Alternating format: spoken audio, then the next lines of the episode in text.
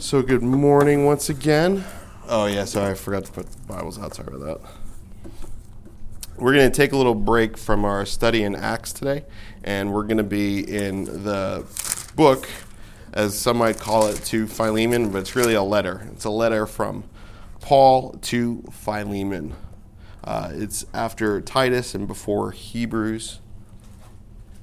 But the title of today's message is a simple one it's a letter of reconciliation between friends. Um, you know, letters, what are they? Uh, a dictionary, uh, a, a, written or printed communication addressed to a person or organization, uh, and usually transmitted by mail. Uh, forgive me, I'm on my phone with my notes, so I might be squinting and trying to figure out what they say. I'm going to get my tablet to work. Um, but today, you know, letters are much different today than they were uh, even just a few years ago. We have text messages, email, Facebook, instant messaging, Skype all these other things where you might not really write a letter too often. I mean, um, maybe you write a letter uh, in the mail. You know, my brother was sharing with me how he got uh, uh, one of those tickets from the traffic cameras, and it was he was stopped. The light turned green, and he went, and someone else went, and the light turned green, and the camera shows him going and someone else going, and they sent him a ticket, and he wrote them a letter said you can clearly see that the light is green and that someone else is going and I'm going. Uh, so he uh, fought it. But I think that's probably one of the few and far between times we write a letter these days, unless you're uh, from the old school. Um, my mom wrote us a letter. She sent us a card recently of this picture of her and her sister when they were young.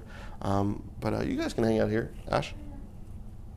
But I think today we maybe lost that intimate feeling that uh, we have with a letter that maybe gets lost in a text message. It gets lost in translation and those 120 characters on Twitter.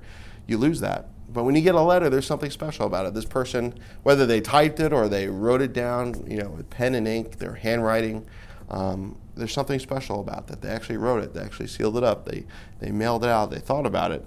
Um, because sometimes when we text or we type, it takes a little.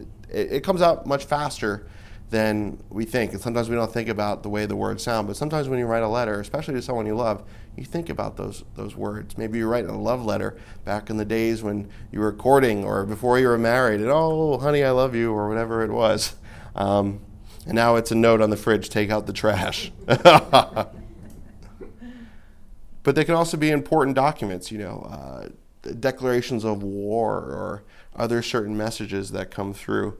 Um, you know, I remember my sister in the 80s had some pen pals from Japan, and they would send her letters. And I was very small, so I didn't really know all that was going on, but they sent us these cool little toys. They were like uh, helicopters that would go up.